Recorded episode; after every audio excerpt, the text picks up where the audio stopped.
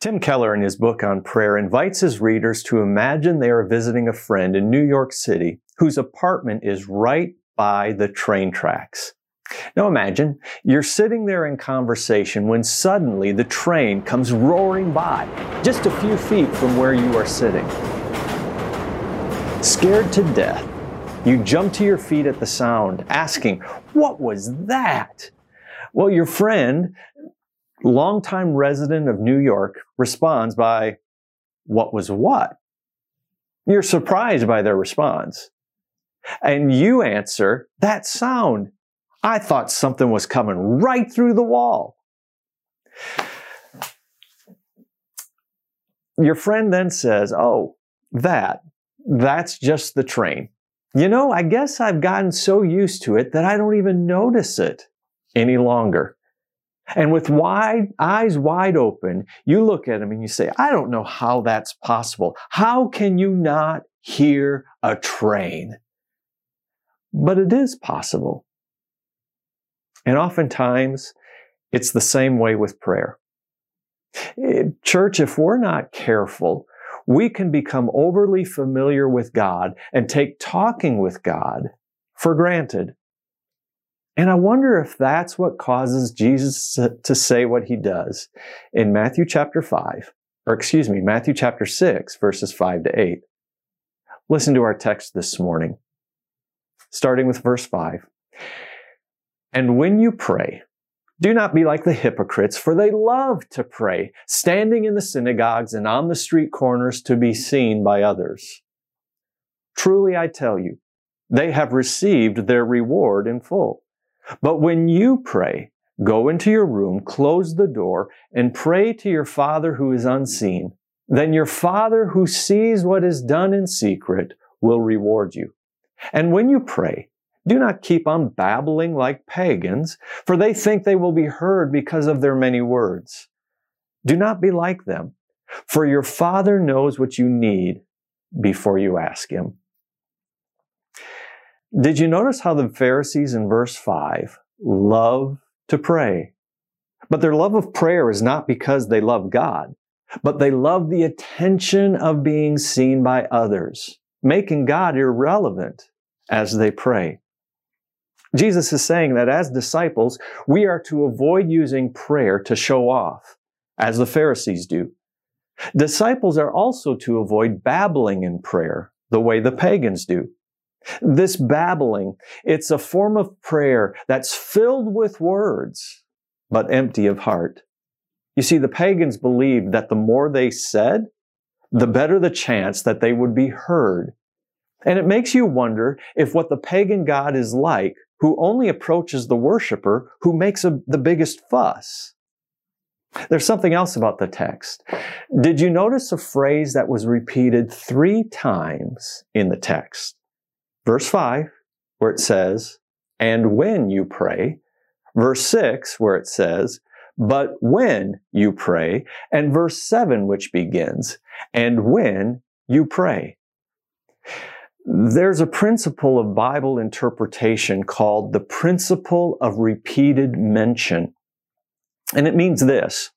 When an idea is repeated, and in this case three times, it is being emphasized. Well, what's Jesus emphasizing? Jesus is assuming that his disciples are righteous people, which means that disciples of Jesus are a praying people. You see, there are many passages that command us to pray, but this is not one of them. In this passage, Jesus assumes that disciples pray. H.B. Charles, the preacher, once said, Prayer is to the soul what oxygen is to the body. Show me a disciple who does not pray. I'll show you a person who is spiritually dead. Righteous people pray. End quote. Jesus is going to teach his righteous disciples how to pray, and this prayer the Lord's Prayer is revolutionary. And here's the best way I can think of to describe this prayer. The first half of the prayer is how you pray if you love God. The second half of the prayer is how you pray if you love others. Remember the greatest commandment, love the Lord your God. What's the second one? Love your neighbor. That's how this prayer is divided. So how do you pray if you love God? Well, look how the prayer opens. Our Father in heaven. The word father, it's not just a description of God, it is the relationship disciples of Jesus are to have with God. Now, this would have amazed the Pharisees in the crowd.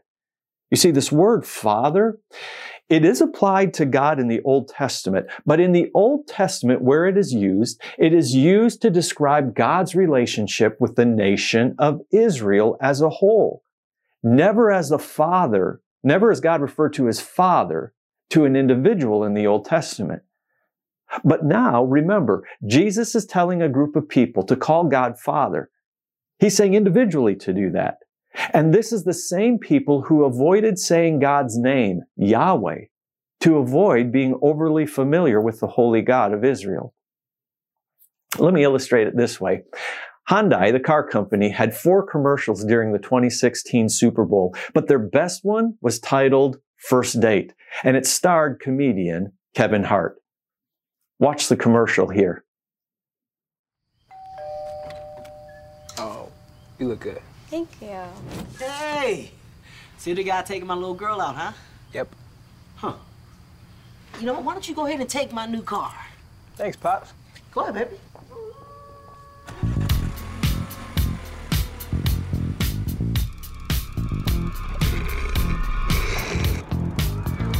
Watch this.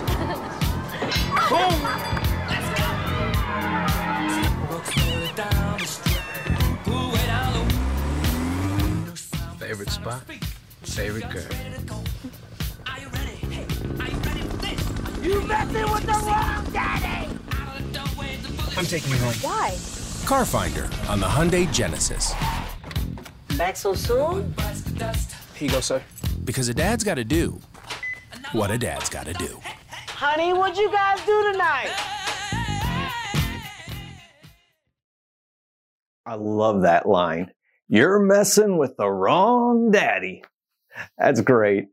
Is Hart a model of the father Jesus is talking about?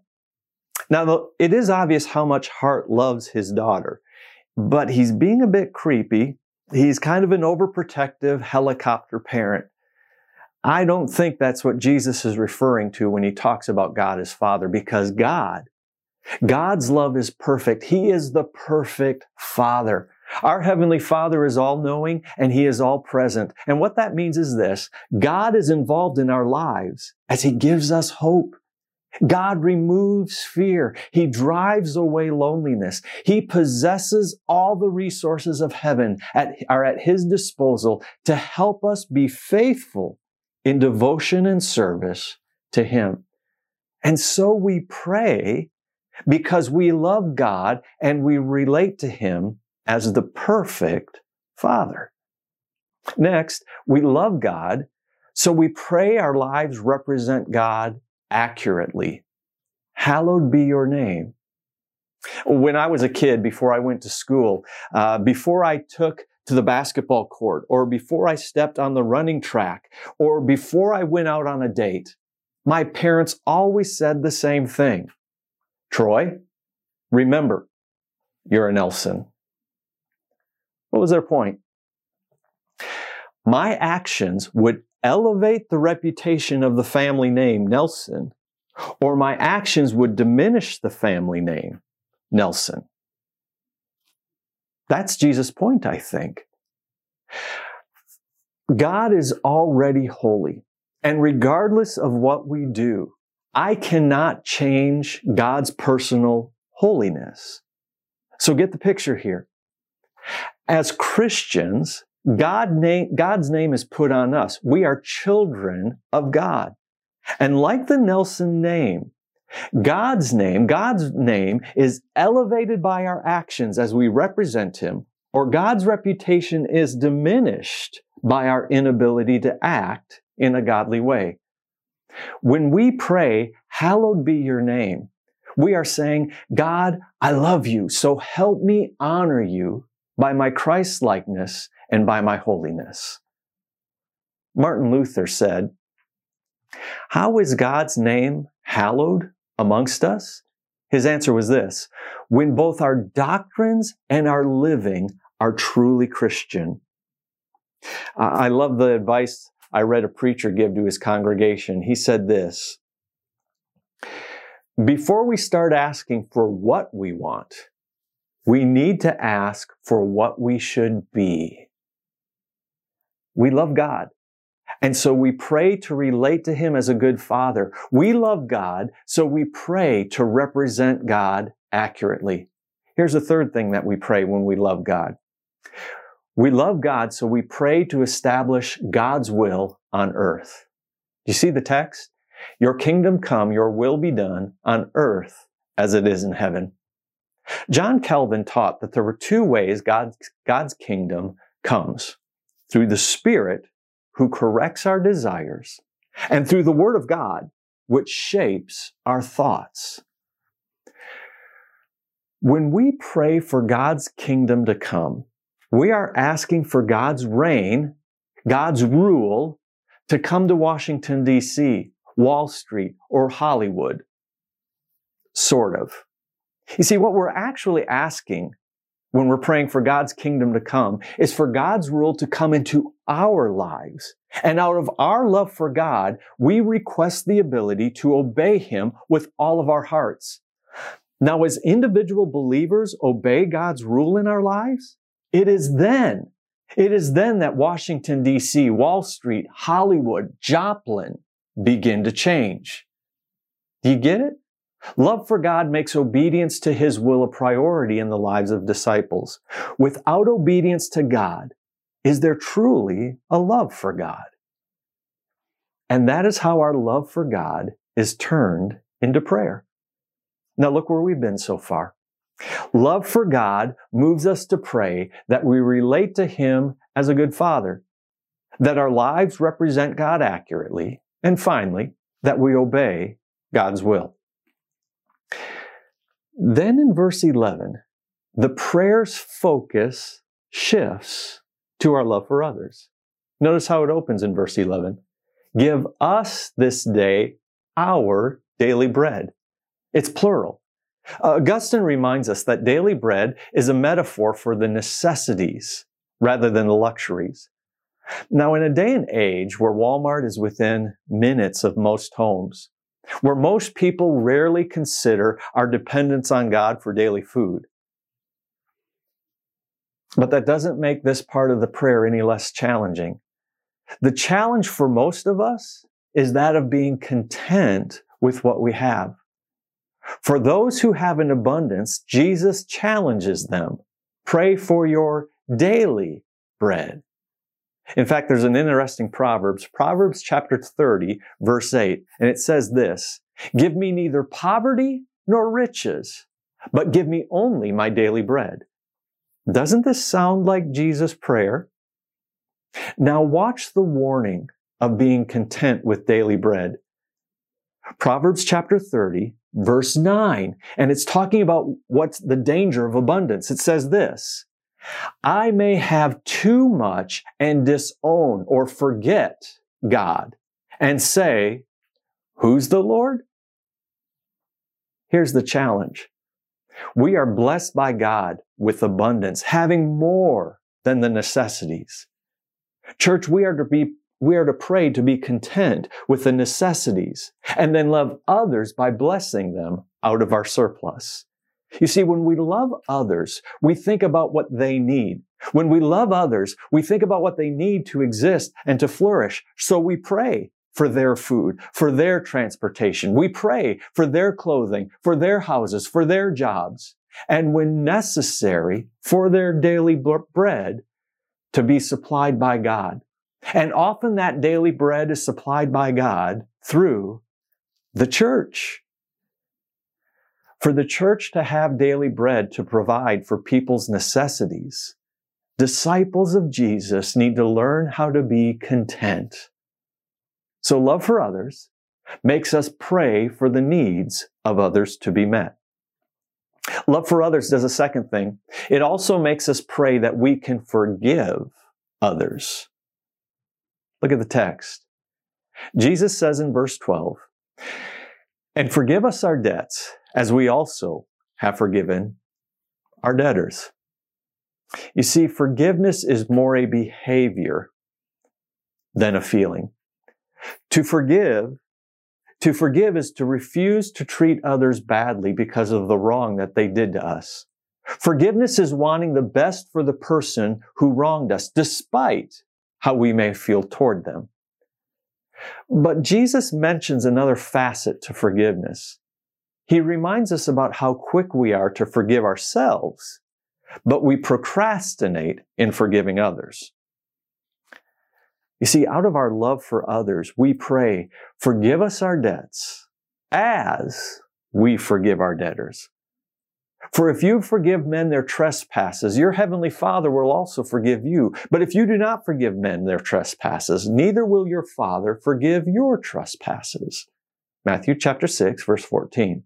So what is implied in these words? It is that if we really receive God's forgiveness for our sins, we are so grateful to God for forgiving us that we mimic God by forgiving others.